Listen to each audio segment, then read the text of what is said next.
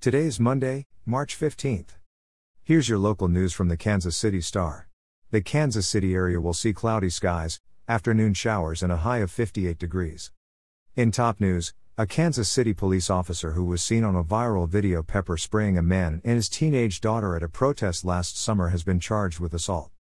38-year-old Nicholas McQuillan faces a misdemeanor charge of fourth-degree assault. A grand jury indictment alleges McQuillan recklessly caused physical pain to a juvenile by spraying a chemical agent at or near her face and eyes. Jackson County Prosecutor Jean Peters Baker's office announced the indictment late Friday afternoon. Baker said she, quote, wasn't given the choice outside that process because the Kansas City Police Department chose to investigate itself in the matter and refused to issue a probable cause statement. The incident occurred at a demonstration in Kansas City that, like others across the nation, followed the May 25 death of George Floyd in Minneapolis. In COVID-19 news, the Kansas Department of Health and Environment is replacing nearly 600 doses of COVID-19 vaccine that had been mishandled and spoiled at a Lawrence hospital. The Douglas-Lawrence County Public Health Director says the wasted doses of the Johnson & Johnson vaccine, which were accidentally refrozen by the LMH Health Hospital in Lawrence, should be replaced next week. The director adds that anyone who received that vaccine within the past week should contact the vaccine administrators if they have any concerns. In local news, the Kansas City metro area added 81 new coronavirus infections Sunday, according to local health agencies. No additional deaths were reported.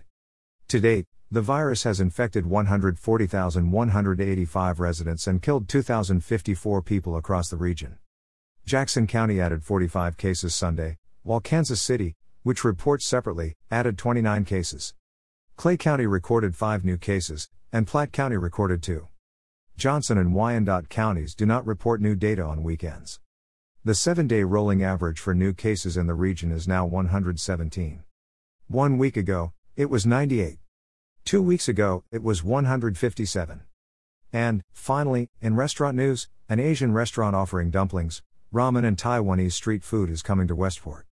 The restaurant, Chewology, is currently in the Lenexa Public Market Food Hall. It is taking the former Bluestem building, at 900 Westport Road. After remodeling the 2,750 square foot space, it plans a mid-August opening. Bluestem closed in late 2020 after nearly 17 years in Westport. You're listening to Stories from the Kansas City Star. Find us at kansascity.com to read more about these stories and others. Before you go, Return Man is a new podcast celebrating the life and investigating the suspicious death of Lancaster, South Carolina's only Super Bowl champion, Jim Duncan. From the Rock Hill Herald, find Return Man at heraldonline.com/returnman, on the iHeartRadio app, or wherever you get your podcasts.